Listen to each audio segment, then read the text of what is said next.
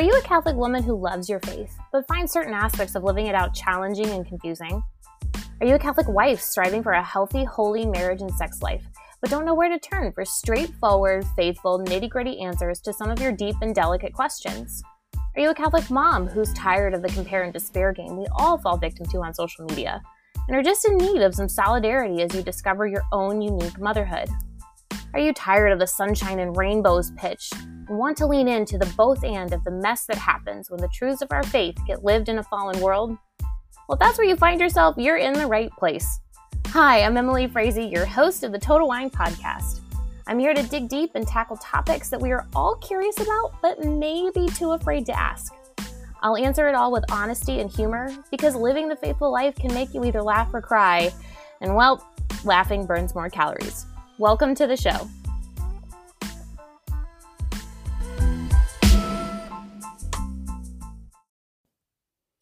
Hello, and welcome back to another episode of the Total Wine Podcast. Today is a special podcast recording to me. Um, I've recorded a version of this, and then I was like, you know what, scrap it and start over. Um, because I was getting very intellectual, and I just want to speak to the speak from the heart. Um, and of course, I'm going to talk about Mother Mary, Blessed Mother, the Mother of God. And specifically, I'm going to give my testimony of, of my relationship with her. Now, first of all, let me do some butt covering here from the from the get go. Um, just to, you know, I'm going to play my hand open as I like to do.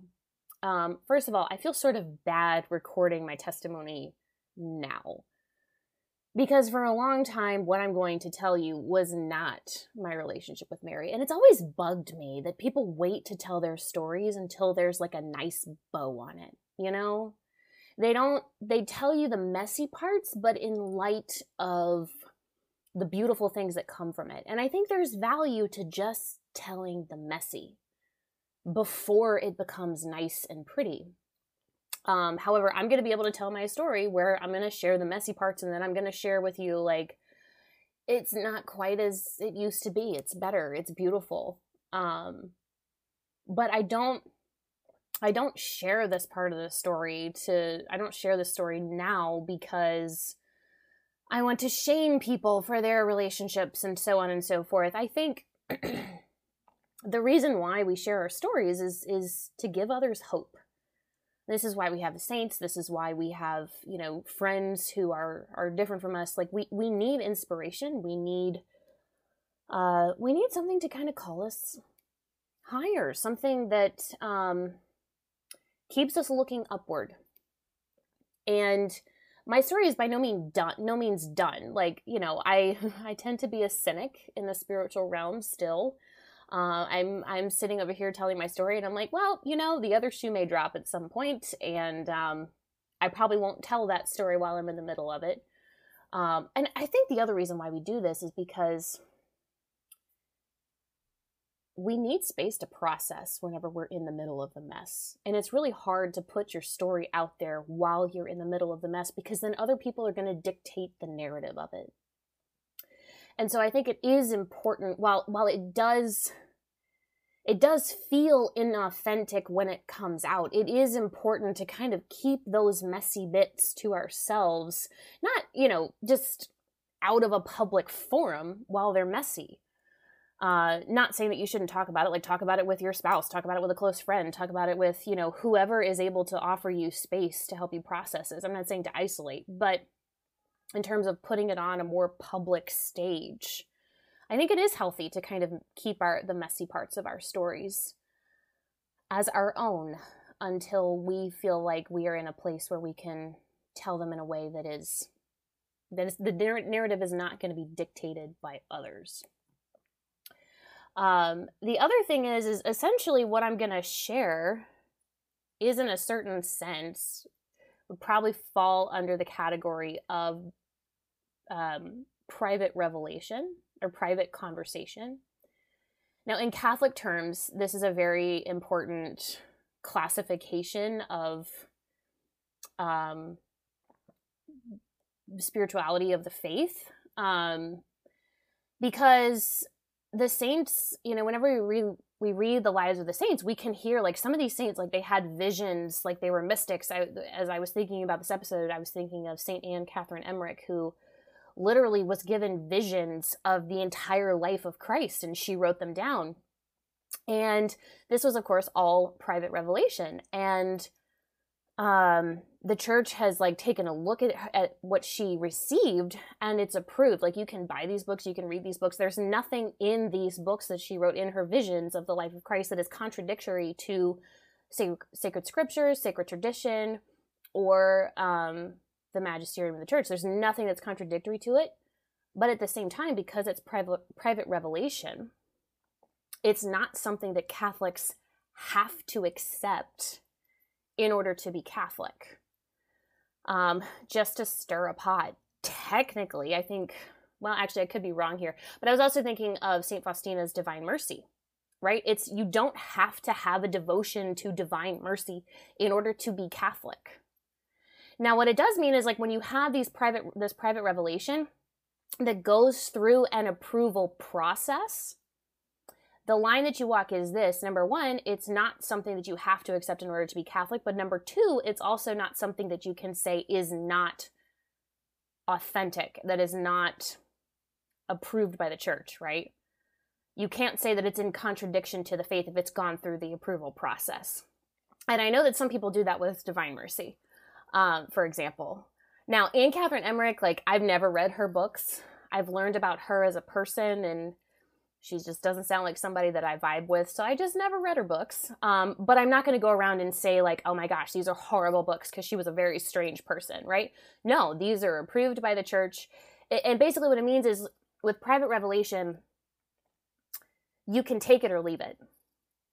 If it's edifying to you, if it increases your spiritual life, great. If it doesn't, yeah, just put it to the side, you know? It's not something that you have to ascribe to. So, what I'm going to be talking about, like, this is what personal testimony is it's private revelation, and it has not gone through an approval process. So, it's it's not even now. I'm sharing this, but I feel confident enough that I'm not going to share anything that is contradictory to tradition and scripture and the magisterium. Um, but if somebody's like, actually, Emily, after listening to your story, I'm hearing some big red flags, let me know. Um, I probably should sit down with a spiritual director at some point and run it up the flagpole, but who has time for that these days? Instead, I'm just going to blast this out to the public and have fun, kids.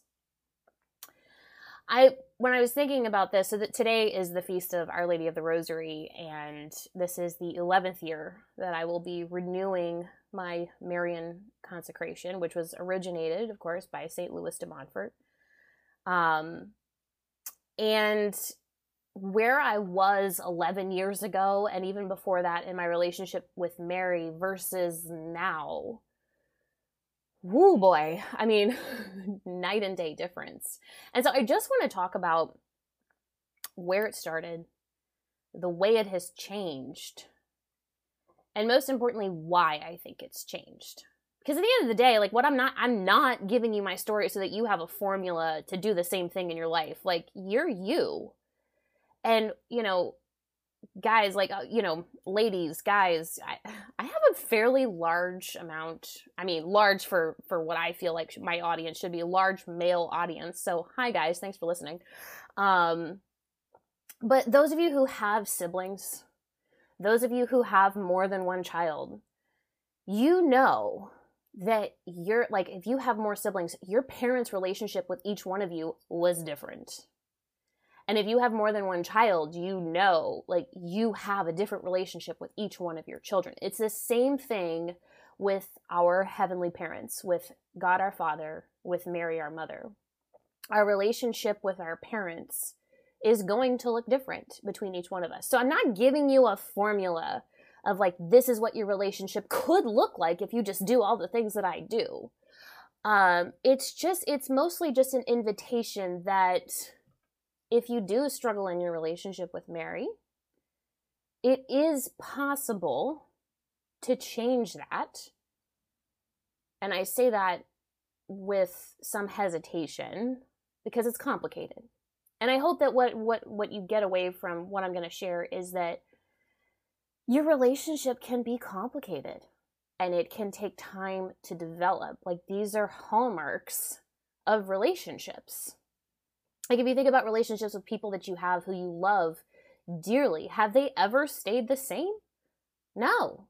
They're constantly changing, they're constantly morphing because we are constantly changing and growing and learning new things and relationships are not stagnant. And I think one of the challenges for us Catholics is that I know a lot of us kind of grew up. I think this was just kind of the the the idea at the time. This was just widespread. This was just what everybody did. Like it was about the external posture. It was about looking reverent, not being reverent. And so a lot of us kind of have an external expression of our faith, but inside it's just very dry and it's not personal. And I think we're starting to see that shift. We're starting to realize, you know, with things in kind of the mental health area, we're starting to learn about attunement and secure attachment and all these types of things. And it's like, I mean, this has to apply to our relationship with our heavenly parents too, right? We have to get to a point in our relationships where we look at God the Father and we think about a good, loving Father who attunes to us and and who we can be securely attached to.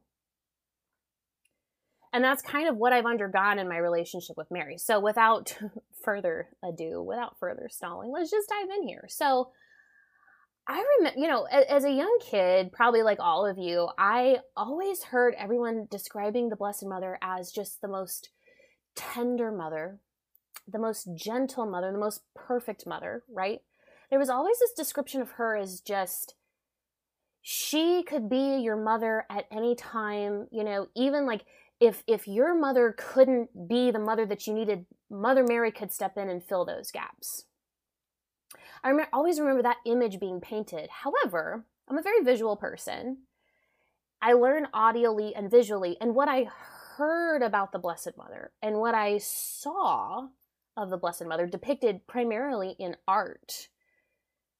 You know, I, I'm hearing about this person who is I didn't have the words for it at the time, but who is emotionally attuned, who is soft, who is who is tender and gentle. And I'm looking at all of these images, and she's she's stoic, she's aloof, she's removed. She has this serenity to her that doesn't make any sense to me. That doesn't feel touchable. It doesn't feel accessible.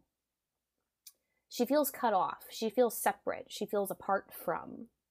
There's nothing about her that I relate to.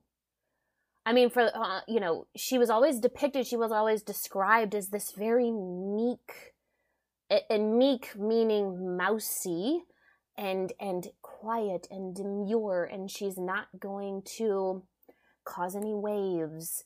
And you know, we would describe it kind of in modern psychological terms as the good girl, right? Um, and I resonated with none of that. I like to be loud. I like to be slightly obnoxious. I like to be slightly off color in my humor. Um, I love clothes. Oh my gosh. Like, hello. Everybody out here who's sanguine is like, yeah, girl, preach it. There was nothing about the Blessed Mother in the way that she was portrayed and described that I felt like I could resonate with. And so I always felt like Mary just kind of looked at me as like, oh, my poor unfortunate child when you grow up, sweetie, you'll be like me when you're spiritually mature. You'll grow out of this obnoxiousness, you know, your loud laugh, your you know, like you'll you'll be more modest in your dress and by modest I mean like plain. Um and so I just felt like, ah, she's just this other thing that I don't like. Ah, okay. So when I hear she's tender and she's gentle, it was these were just words. And they were words I repeated because I wanted them to be true. But there was there was no like it just uh, it didn't make a dent. It was like, yeah, she's tender, she's gentle, she's serene, she's the mother of God. Of course she's all these things. She's the perfect mother. But they were just words. Empty, hollow words.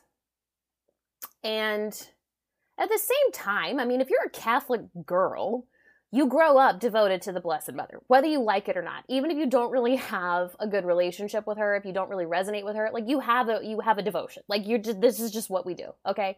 Because she's a woman and she's the ideal woman.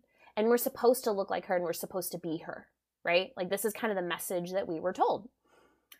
Um and I so I think it was like 12 or 13 years ago, a friend of mine who had done the Marian consecration sells it to me at one point like so. This is the first time, by the way, I had ever heard of Marian consecration. She's telling me about her experience of it, how it's just transformed her life. Um, incidentally, it was really kind of interesting. Like, she had been adopted, and she so she basically had she the way that she tells it it was really really beautiful and sweet. She has three mothers. Her biological mother is in her life um, but she had three mothers. She had her adoptive mother her biological mother and the blessed mother mary. And whenever she needed kind of that motherly role that human mothers can sometimes fail at because we're human um, she kind of stepped in and, and, and filled in in a beautiful way. And so that side of it sounded attractive uh, but she pitches she pitches Marian consecration to me like so, which is how Louis de Montfort pitches it, by the way, that it is holy slavery. And I hear this and I'm like, you have got to be flipping kidding me. Like, there ain't no way. Holy slavery? Like, who's signing up for this? This is the most ridiculous thing I've ever heard. Now I've already said that I'm renewing my consecration for the 11th year. So eventually I signed up for it, but it was just the the first pitch was just like you could not have presented this. I felt like Elizabeth getting Mr. Darcy's proposal. Like you could not have presented this to me in any way that would have induced me to accept it, right? Okay. So just using that terminology like eh, hard pass. But she planted a seed. Now, there was more that she told me, but that holy slavery piece, I was like, what the flying flip? Like, no, that's not love. Slavery's not love. Um, now, granted, I don't think that that's the greatest word to use to describe this. That's what St. Louis de Montfort uses to describe the devotion that he formulated and that has gone through, you know, like popes have um, throughout the centuries have praised this devotion and the formula and all that. Like it's it's legit, it is valid, and it has produced wonderful fruit in my life. But yeah, the, the terminology, not great. Terrible marketing, sir. Terrible marketing. Um, you're turning a lot of people off. Anyway, but she planted a seed, and it sat with me for like a year. And I'll, I'll never forget. I don't know why this happened seriously, some of the best things that have happened in my life literally happened because I was like, I don't really have a good reason to say no. That's how I did. That's how I became an architecture major. That's how I went. I got ended up in DC. That's how I went on a first date with my husband. It was just like I can't really think of a good reason not to. So yeah, let's let's go for it. You know, great. So I woke up one morning in the summer. Uh, this was after I had applied so a year later, I had applied for the internship that I eventually took in DC, and I was waiting for the answer. And, you know, waiting sucks. And I, like now that I'm looking back on it, I only waited a month for an answer, but it was the longest month. It just felt like a drug on forever. Like it was awful. And I wake up one morning and I'm like, screw it. I was like, I will do this consecration. It's been nagging me for a year. Let me look it up. Okay, so I look at the dates and I just pick a random date. I was like, okay, October 7th, the Feast of the Holy Rosary. That sounds great. That's going to be my consecration date. Oh, look, and the start date is September 4th. We're here in the middle of August. I have enough time to plan, prepare. Okay, cool. Well, that afternoon, I go to New Mass. And as the priest is walking out, who is a friend who knew that I had applied to this internship, as he's walking out to start Mass, my phone rings and it's the intern coordinator. And I look at it for like a split second and I was like, nope, I'm taking this. I was like, so I made a beeline to the back of church. I answered the call. It turns out I got the internship. The start date for the internship was September 4th, the same day I would be starting my Marian consecration. And I don't think by any stretch of the imagination that that was a coincidence it was like Mary was smiling on me and just saying like yes, like this is my affirmation that this is what you're supposed to do. This is where you're supposed to go. And it was wonderful. And so it's even it's it's great because every year September 4th, it's it's like a double anniversary. It's the anniversary of when I started my internship and this whole new chapter of my life opened up that is just so beautiful and so full and it's when I began this special devotion to the Blessed Mother.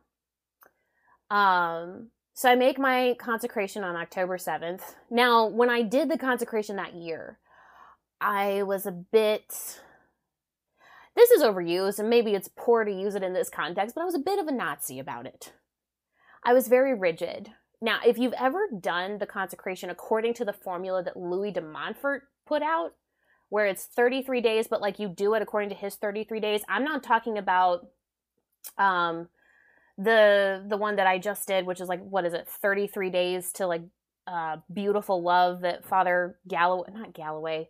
I am doing a great job of describing all these things. I should have brought all these books up here.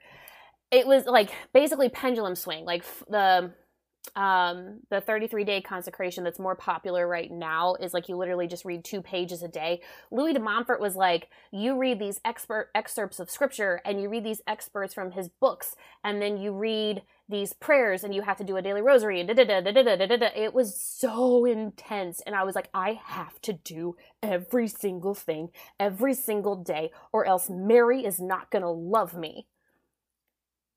It was very, it was still the same relationship that I had had with the Blessed Mother before. It was contractual. There was not a relationship. It was if I do all of these things, then I will receive her love. And I think that's the way that a lot of us kind of experience our relationship with God or the Blessed Mother. It is, you know, I have to do these prayers properly and if I don't then I'm bad and and you know all this type of thing and it's like eh, you're just human. You're just human and you just mess up. And I think that we forget that our humanity is a beautiful opportunity for humility. When we fail, and uh, uh, Father Jacques Philippe talks about this a lot. You know, I'm not saying to, you know, don't worry about your sins in the sense of like, ah, they'll be fine, like whatever. No, no, no. Go to confession. If you've sinned, go to confession. But don't fret about it. Take your sins as this reminder. Take your failings, your weaknesses, which are not the same thing, by the way, as a reminder that, oh, yep, yeah, I'm human. I can't do this without help. This is a this is an opportunity for humility. Which is not comfortable, it's not fun, it's not great to have to admit like, yeah, you know, I screw up sometimes even though I know the right thing to do. Am I going to do it? No, but hey, you're in good company. St. Paul talked about this, right?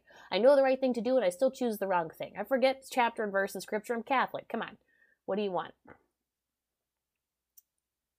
But it was but I was very rigid about it and it continued that way and then when I found out about other formulas, I was like, oh, they're not as good as Louis de Montfort's because his is super intense. Therefore, I'm more holy when I do this one. And I hated the one that was just the read two pages a day. I was like, oh, that's for spiritual pansies. You guys just can't handle the the big guns that Louis de Montfort pulls out for you. Y'all, do you, do you hear what I'm saying? Like, and then you wonder why, like, oh, why didn't she have an idea of Mary as a tender mother? It's like, think we figured out this little puzzle. But years later, it was actually years later, I was able to do the more simple consecration because at this point, at that point, I was a mother of three or two. Uh, I was a mother of two toddlers, and I needed something simple it was just like, I don't have the time. If I give myself all of these things that I have to do every single day, I know I ain't gonna do it. Hello, I have two kids and they were both NFP surprises. So, God, that's your fault. Haha, you want me to pray more? Well, it's not my reality right now. And that's because you decided that I needed these kids. So, we're just gonna roll with it. So, I finally did that one. And it was actually a mark of huge spiritual maturity for me that I was able to do the simplified form of the consecration. And I actually got way more out of it. Which was really I, I thought that was really cool. It's like it's it's not how much you do, how much you pray, it's Are you entering into it with your whole self? Are you not are you taking down the facade and able to enter into a relationship that is vulnerable and intimate? And the simple fact of the matter was, like, it was not that way for me. But when I did that, the simple consecration, what I'm going to call the simple consecration, because y'all, literally, I'm sitting here. It is sitting downstairs. I'm not walking downstairs to grab the book. I just wrapped it up today, and I can't remember the name of it. Anyway, y'all know what I'm talking about. Um, that year, I asked Mary, I was like, I want, I want to experience a deeper relationship with you. This was nine years into doing the consecration. This was my ninth year renewing it. So two years ago. I want to I want to enter a deeper relationship with you. Now if you're doing the math, I'm doing the math. I was this was right before I was accepting that I was dealing with secondary infertility. And this was three months before three and a half months before I would find out I was pregnant with our third child. So this was like, it's like Mary knew that I was about to need a mother like I had never needed a mother in my life. And at this point in time, I had been saying the Seven Sorrows Rosary which I'll never forget it. I had a dream. I had a dream that I was saying the Seven Sorrows Rosary. I had never said it before in my life. I think I had heard some people talk about it, but I had no idea how it was said. And in a dream, I was saying it. And I woke up that morning and I was like, okay, I knew a rosary maker who had it. I was like, I have a commission for you. Let's go. And I had her make me the Seven Sorrows Rosary. And so I had been praying the Seven Sorrows Rosary for about a year.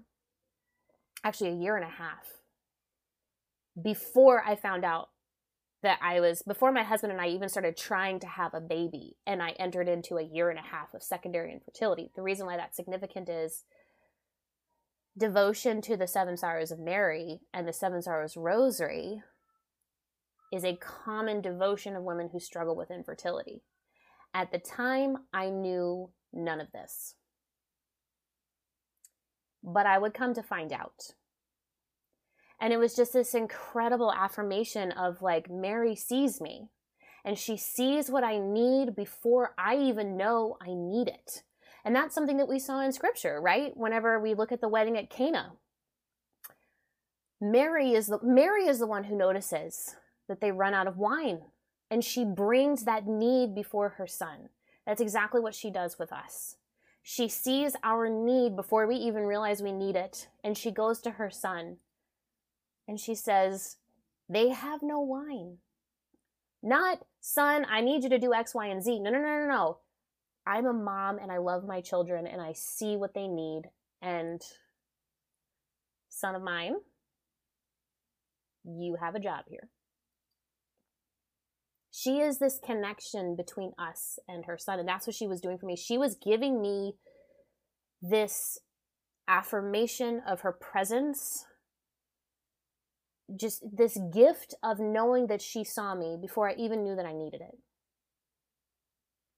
So later that year, I do my ninth year of um, preparing for my reconsecration. And I had asked her, I wanted a, de- I told her I wanted a deeper relationship with her. Well, in that time, you know, I had been going to therapy, and one of the things that came up for me very strongly was how um, during my second pregnancy, I felt abandoned by God. And this was something that had been coming up in therapy. And I was like, okay, I've gotten angry at God before, but maybe this is something that I need to revisit now that I have new tools and I'm looking at this experience in a different way. Maybe it would actually be helpful for me to go back, go back to that place and like get angry at God again and, and, and perhaps reveal something new and receive something new. So I went to church. Um, those of you who know me in real life who listen, um, yes, this is the church that I currently attend, and this is, if you know, this is the statue at the back of our church, the Pietà statue. There's a beautiful wooden sculpture of a Pietà, and I went in to get angry at God, but for some reason I was drawn to this statue. And I was like, oh, let me let me let me let me go over there. I'm gonna go, I'm gonna go pray before this statue. And I remember looking up at her, at her eyes, and just seeing first of all, from an artistic perspective, I was just super impressed with the artist for capturing um, such emotion in her eyes. And I was just like, wow, like that's not an easy feat when you're sculpting in wood. So just from an arch- like from an artistic perspective, I was like, wow, well done, artist. Well done. But the longer I looked, I just saw how how broken she was for the son she was holding in her arms. Rightfully so. But all of a sudden, out of nowhere, nowhere had this been on my mind. This had never been something I even thought as a possibility. All I could feel was rage at her because as I looked at her tenderness, as I looked at, at the, the brokenness that she felt for her son, I saw myself. Not in her eyes, but in the broken body of her son.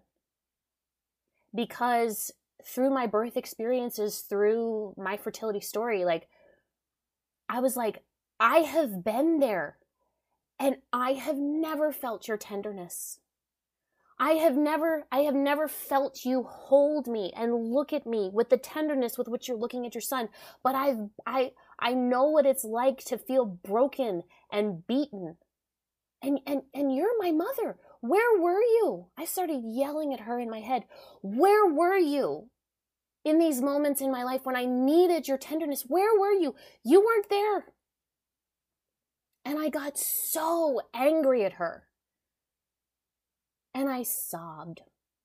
Just body shaking sobs as I yelled at her. Now, I, was absolutely expecting to just be smote with lightning because you don't talk to the mother of God that way. At least not the way I was raised. Like the like nobody like no, she is gentle, she is tender, like we love her, that is it, full stop. And here I am just ripping her up one side and down the other, questioning her and the most beautiful thing happened. She said nothing. She said absolutely nothing. What she did as the most perfect, gentle, tender mother, she allowed me to be angry at her. She was not afraid of my anger. She was not overwhelmed, surprised. She just said, Yes, your anger is welcome here. She said nothing. I just, I felt it. I felt it. That she just allowed me to be angry in her presence. And she was there. She didn't run away. She didn't push me away. In my head, I'm telling myself, like, yeah, but you know what? You're a sinner. You kind of deserve to not experience her tenderness. But her behavior proved the opposite. Because that's the lie that we tell ourselves. That's the lie that Satan puts in our minds is that it because we are sinners, we don't deserve the love of God, right? And that is precisely that that's slapping Jesus on the cross in the face. Because it's the whole reason why he was up there. It's because it's because of our sin that we have a right to God's mercy and forgiveness. We don't need mercy and forgiveness if we're not sinners. But we have a right to it because we are sinners. She was not afraid of me. She didn't push me away. She didn't tell me I deserved it. She just received me. And she was there with me, and for the first time. And it, she looked on me with that tenderness that I saw in her eyes looking at her son. And that's the moment when my relationship with Mary changed. When I look back on my life, when I look back on my relationship with her, that was the moment it changed. That was the moment I started to have a relationship with her. It was not when I prayed a daily rosary. It was not when I did the consecration perfectly. It was not when I talked to other people about her in praiseworthy terms. No, it was when I went to her and I did not hold back. It was when it, it wasn't that I was angry, it was that I was vulnerable and I was honest. I used to do a lot of prayer journaling and I would write to Mary and it was it was so disconnected.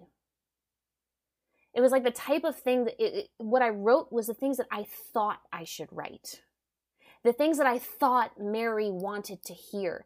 And as long as I prayed in that way, as long as I spoke to her in that way, there was no possibility for a relationship because there was no intimacy. There was no vulnerability, there was no honesty. It was, I think this is what you want to hear, and that if I don't say it in this way, you will be offended. And what I learned was she's a mom. She's the best mom. And the best moms know how to make space for their children's emotions. They're not afraid of these emotions. They're just, yep, you can be angry. You can be angry. I will sit with you because I see that your your anger, the the the pain of not feeling my tenderness. Your body is literally shaking right now. You're sobbing. You're so overwhelmed. What you need right now is my presence. You need my attunement. And you have it. That's what she gave me. And that's the moment it all changed. I'm not recommending that you go and you get angry at Mary. I'm not like, all right, everybody, let's go have shouting fest at the Mother of God. Nothing can go wrong here. But I I took it as something that was okay because it was not something that was premeditated. I had never heard of anybody getting mad at Mary. I had never heard, I, I had never felt angry at Mary. I had never admitted being angry at Mary. Because what I had been told is that she is this serene, this meek person. I am a lot of emotion. The last thing I want to do is go to like a meek person and just like give them my full self, right? I'm a lot. I would overwhelm you. And the opposite happened in her meekness and in her tenderness my overwhelm was perfectly welcome. It was incredible. So as I continue through this process of therapy and I start to, these these final months like I start to realize like nope, I'm dealing with secondary infertility. Like that's what's happening. Like I finally started to admit it. It took me forever to admit it. Um, because it was just like no, like I know so many women who like this has been like their deal for years. Um, so I don't really have a right to speak into this space to to own this as my experience because like I haven't been dealing with it for that long. Like what the heck? Um, which of course, like we all know, it doesn't matter how long or short your experience is. It's like it's your experience, and like if it's hard, you process it. It's not compare. There's nothing to compare. Um, but it was still weird. It was still something that I struggled with. Um, one day I received a call from one of my doctor's office. It was it was a very innocuous call, but I remember it vividly. They just wanted to transfer medical records. And one of the things I was dealing with in therapy was just how um, traumatic it had been to be to feel like I was erased by my doctors and nurses in my first two birth experiences. And so on this call, I kind of got like that same vibe. Well, I tried to get off the call as soon as possible because I started having like an anxiety attack like my heart rate shot up my my my breathing was very shallow and very fast and i just you know my whole body i was just it was it was bad. Over a call about transferring medical records. Like how ridiculous. It just felt so stupid. And i was about i needed to make dinner but i was in, i was not in an emotional state to be able to do that. So i had a big old bottle of wine on the counter uncorked that sucker and I was like, I want to, I poured myself a heaping glass. I was like, I just want to get blind drunk because I'm so tired of hurting. I'm so tired of of this traumatic experience that like I'm still having a hard time working through. I was so frustrated and I was just so I was just done. I was like I, and I said in my head, I want to get blind drunk so I can just forget for a little bit. And I poured this very very tall glass of wine and I go and I sit down at my breakfast room table. And I look up at the other side and I can see and I, I don't know I I don't know how to describe this in a way that makes sense, but I saw Mary. I saw her. And she was looking at me with just beaming eyes. And her smile, she had this smile that was just kind of this knowing smile that that she saw me and she loved me and it, it was kind of a cheeky smile. It was a very cheeky smile. It was just kind of like this knowing, like, oh, yep, there's my girl. There's my girl. I know she's a little crazy and wild, but there's my girl. And I'm sitting there with this big old glass of wine, and I'm just looking at her like, yeah, you know what I wanted to do. I wanted to get blind drunk, and that's a, you know, that's a deadly sin. So, hi. but there was no judgment. None there was just her presence again. Just, I'm here. And it's okay. And I know what you were about to do. But I'm not here to judge you. I'm just here to be here. It was incredible. What I needed was I, I needed my mother to come and attune to me. And she did. I needed to just be this broken child who was so fed up and so done with this stupid trauma business and like dealing and like having to deal with a, like an anxiety attack over a call about transferring medical records. Like, my am I that fragile? This is so ridiculous. And she just let me sob. And she came and she hugged me and she held my hand and she just sat with me. She didn't say much. But what she said, I'll never forget. At one point, you know, I was just feeling like I was just telling her, like, I'm just so tired of being so weak. I'm so tired of being so weak. And she said, My son was strong when he looked weak. And I knew what she was talking about. Of course, she was talking about him carrying his cross when he looked his weakest, when he looked defeated. And what she was telling me was is that me in this moment feeling defeated, feeling so weak, feeling like I can't control anything, that there is a strength in this to be able to admit that I am struggling and that I need help and I could feel the urgency of, of the evening. You know, it was like I think it was rounding on like six thirty, and like the kids needed to eat, but they were watching a movie and they were perfectly satisfied. And I'm just feeling kind of the intensity or the, the urgency of the moment, and of course that's you know great for emotional regulation. And she just looked at me and she said, "Emily, the kids are fine." And because of her attunement and her presence, I was able to calm down. I was able to kind of regain to, to kind of work through this period. I didn't get blind drunk, and I made dinner, and everything was fine for that evening. and it was incredible. And since then, she's come back at different periods um, and just offered her motherly tenderness and her motherly care in a way that I never experienced before more recently, um, she she realized that I was maybe placing too much emphasis on her. I didn't care. I was like, this is great. I am loving this. Like my relationship with your son, not great. We've gone through some rough stuff. My relationship with God the Father, like, phew, not going there. Okay.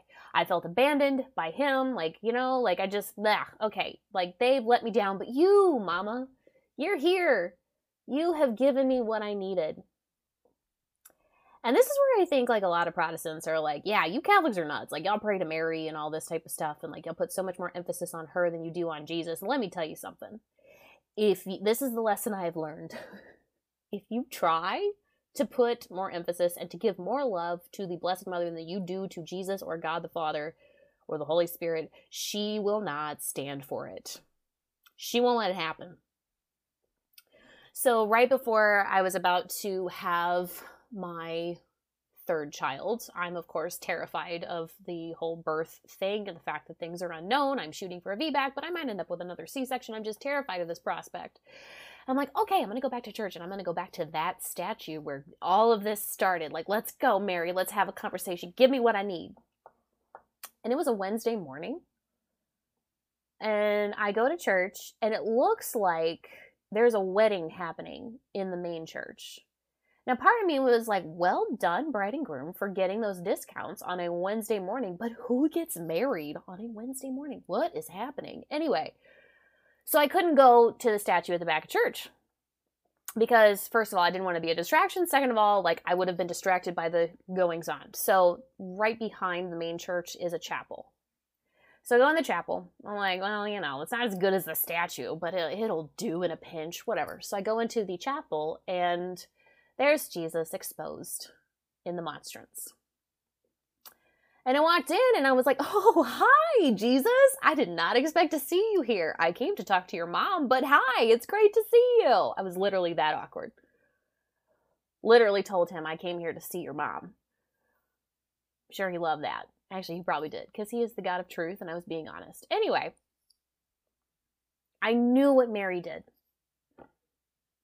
She had gotten me to a point where she was giving me this experience of love and tenderness and attunement. And she was like, All right, sweetie, now it's time for you and my son to go make up, to go start to rebuild your relationship. I know you have felt abandoned and hurt in the past but it was just like the most gentle kind of like not deceitful but like you know like you just felt like there was there was a little bit of mischief in how she brought me and jesus back together. Like who gets married on a wednesday? What is this? Anyway.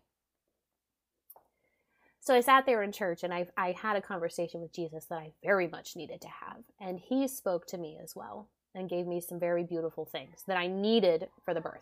Not things I wanted to hear, because he's a man, you know? There's he's given me some things in the past, and I'm just like, yeah, no. And people can go on and on about how God might be a woman, but it's like, nope, I have it on good authority from your own lips that you are a man, because no man would oversimplify what I'm going through like you just did.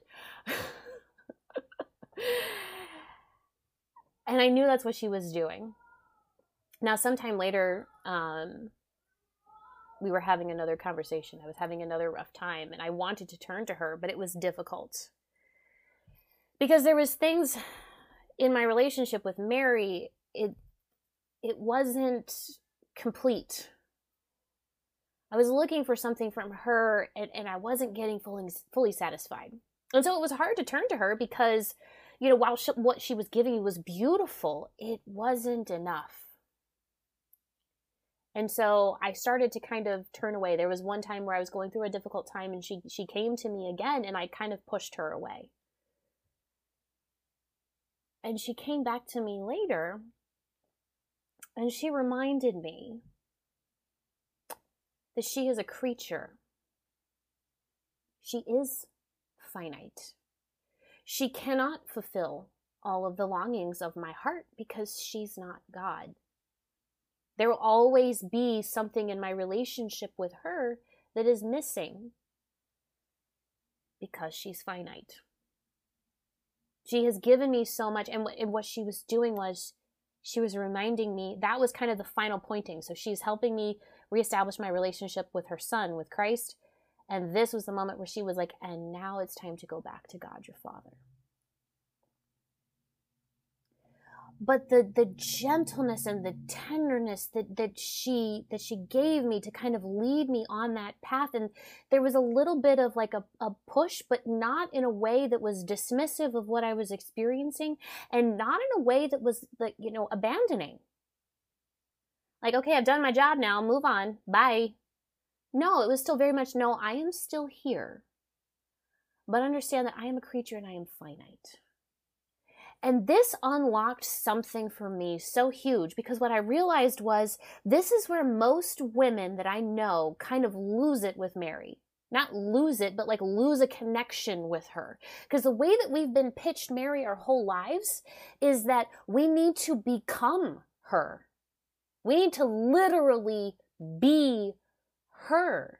And every single woman who has the slightest drop of just fiery passion in her hears that and shuts down. But that's not what she is. She is the model of women in the fact that she perfectly expressed the virtues, right? She she it was the perfect yes to God. It was so perfect that God literally became physically incarnate inside of her, right? We're supposed to emulate that in spiritual terms, but we will never be her. We were not created to be her. She is our model, but but she's not a model in the sense that we have to suppress and repress the parts of us that we think don't look like her. Because those are the parts that are uniquely us and beautifully us. She's a creature. She's finite. And this is uh, at this time I remembered the quote from from St. Edith Stein. And this to me is the secret of Mary. The woman is fashioned as a shelter in which other souls may unfold. That's who Mary is. She is that woman. She is that shelter within which we can become precisely who God made us to be. She is the one, and the reason why is because she is the one who brings us so directly, so perfectly to Jesus because she knows us like a mother knows her children. This is what people are talking about. And the reason why I can say this is because I've finally experienced it. These are no longer just empty words, they actually mean something to me now. And maybe you're in a place where they still don't mean anything to you, and that's okay. And I'm not saying that they should. But this is what is meant is that she she's not it's not like we're literally all supposed to transform ourselves into a first century Middle Eastern woman. Because that's not who we are. I'm an American woman. I'm a Cajun from South Louisiana and I'm fiery and I love clothes and I love pearls and I love like fancy jewelry and but I'm of a particular time and place that's very different from the one that Mary was from. And there's nothing wrong with me being of this time and this place. What matters is is that I entrust myself to Mary. Because if you think about it, you know, everybody's like, "Oh, why why all this emphasis on Mary?" Listen, she's a Jewish mama, okay? She's a Jewish mama. Who is going to talk up her son better than a Jewish mama? Okay? Hello? Come on. Like, who is the better spokesperson for her son than a Jewish mama? If you want to get to know Jesus, if you want to be led to Jesus in the way that like is best, like is best for you, the best timing, and, and if you want to like have a very deep relationship with Christ, with her son, she's gonna do the best. She's gonna do the best at connecting you two. I know this from personal experience. That's the whole point. That's the whole point of having a relationship with Mary. It's not so that Mary is the end, it's that so Mary is the means, the easiest means. She brought me back to her son at precisely the right time, and what Christ gave to me when she did, when she orchestrated it, was so profoundly precisely what I needed at that time. And it's not that Jesus needs her in order to reach us, it's that we need her. It's not that Jesus or God the Father had abandoned me, it's that I felt abandoned. And I had to reconcile these things. And so I couldn't go directly back to them because there was too much hurt, there was too much baggage, there was too much pain. So, all right, we'll send you mama. We'll let her take care of this. She'll lead you back whenever it's the right time. And it was just hysterical because y'all really, I tried. I was like, Mary, you know what? You're kind of it for me. And she was like, no, no. no, no, sweetie, that's not how this works. It is not how this works. If you think about some of the best relationships that you've had with people, the ones that just really exemplify love, every single one of those relationships that you have give you a glimpse into the love of God the Father. When we love, we are drawing from the love of God the Father. There's nowhere else where we can get this love except from Him. And so we're modeling that love. We're showing that love to others. This is why it's like the, the commandment of Christ to love one another is so important. Because we project our experience of love onto love himself. And that's what Mary can give us as one who loved God perfectly during her life she, and and who received that love so perfectly that it was incarnated physically within her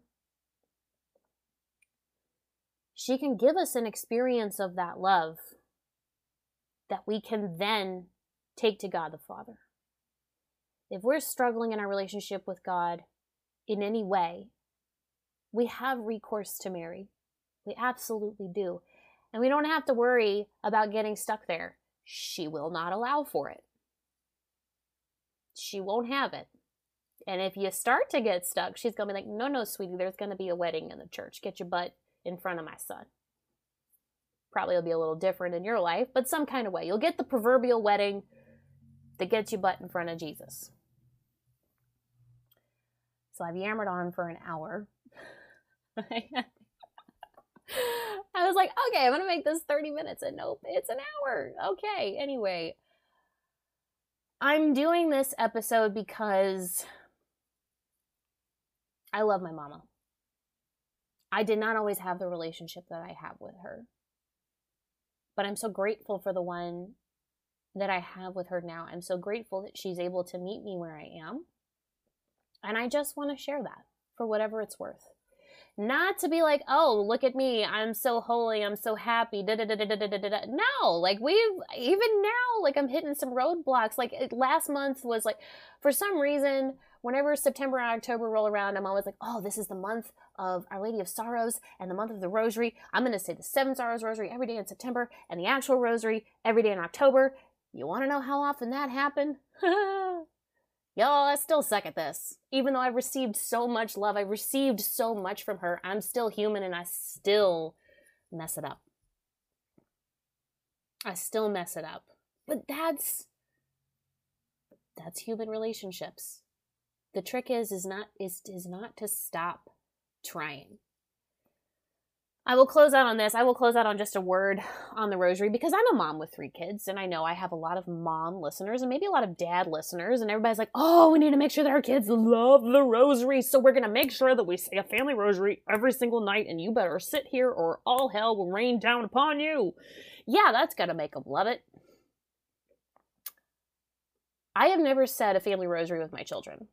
We've never done that because I know my kids. I know they can't sit still and I don't want to have a fight. Maybe I should. Maybe I should harangue them and like maybe my husband and I should just sit there and say the rosary and just let chaos rule where it may. And then they'll catch on eventually. I know some of you guys do that and it's great. I'm not denigrating it at all. I'm not saying you shouldn't do that. I'm just saying we don't. When I do say my daily rosary, it's in the morning. During the morning chaos. My kids are, you know, my husband's getting my son ready for school. I'm trying to get my head on straight for the day, um, which can be hit and miss. But it's chaos. I'm getting interrupted. My daughter will come sit down. Oh, mommy, you saying your beads? Yes, honey. Oh, do you need you need me to be quiet? Yes, honey. Oh, but mommy, I have so many questions. Okay, sweetie. And in those moments, I try to remember, you know, what Mother Teresa did when she was saying her rosary and she got interrupted. That she just treated it as turning from Jesus to Jesus. And I was like, okay, my my, I know Jesus is within my daughter, and I can meet him there too, and it's okay. I have not said a quiet, serene rosary in years. Actually, I take that back. When I go to confession, I will say a rosary before confession because I'm like, Mama, I need some help. Anyway. come in there with me with your son, okay? Like let's go and let's do this together, okay? Um, and it's great, by the way. That's a wonderful thing to do. Um, that's the only time I get it. But if I'm going to say a daily rosary, it's in the midst of chaos. And let me tell you, the days where I don't say rosaries versus the days when I do, big difference. Big difference. Even when it's chaotic, even when I am literally just going through the motions and like I am not getting anything out of this rosary. I'm not even like, I'm like, okay, yes, all right, scourging at the pillar. I'm getting scourged with questions. Cool. Okay. Um that's about it. That's about all I'm getting out of this. But for some reason I don't I can't explain it. It's just it's in the supernatural order of grace, I suppose. A bad rosary is better than no rosary. I do know that. And I still don't say it every day. so take that for what it's worth. I'm not saying that, you know, you need to you need to start saying the rosary. I opened up a Q box on Instagram today for people to just kind of share like their um their difficult relationship with the rosary and um I know that this is not an easy or uncomplicated thing. And I'm not saying that like you're a better Catholic if you say the rosary, you're a horrible Catholic if you don't say the rosary. I don't know. I think the rosary helps. I think the rosary is edifying. I don't think that you're going to hell if you don't say it. Plenty other people go to hell for plenty other reasons, I think. Not passing judgment. But anyway, just wanted to add that in there as well that as my relationship has grown with Mary, as it has become more tender, my relationship with the rosary has changed too sometimes I say it and it's because I want to and because it's beautiful and sometimes sometimes I do get lost in the rigidity of it, in the feeling of like, oh, a perfect rosary is not a good rosary. Or a not perfect rosary is not a good rosary. Um, or if I didn't get out anything out of the rosary, why do I even say it? I still absolutely deal with that. Um, again, we're human. These things are they're ongoing they're changing. I guess the the point of this is is give yourself the hope give yourself the option to grow to change to say the rosary faithfully one month and to completely fall off the wagon the next to try to seek that tenderness and gentleness from our wonderful Heavenly Mother and maybe not receive it for nine years or more. Things happen at the time when they are supposed to, not necessarily at the time that we want. And it's that reality that can be very hard to deal with and can can certainly harden us to our uh, you can harden our relationship with God certainly because we're human and we need that tactile, that tangible experience of love. But even that can be a reminder of our humanity and it can be a reminder of our need to be humble. That we are so human that we do need those tangible reminders of the graces that we receive, of the graces that God our Father, Christ our brother, and Mary our mother want to bestow on us.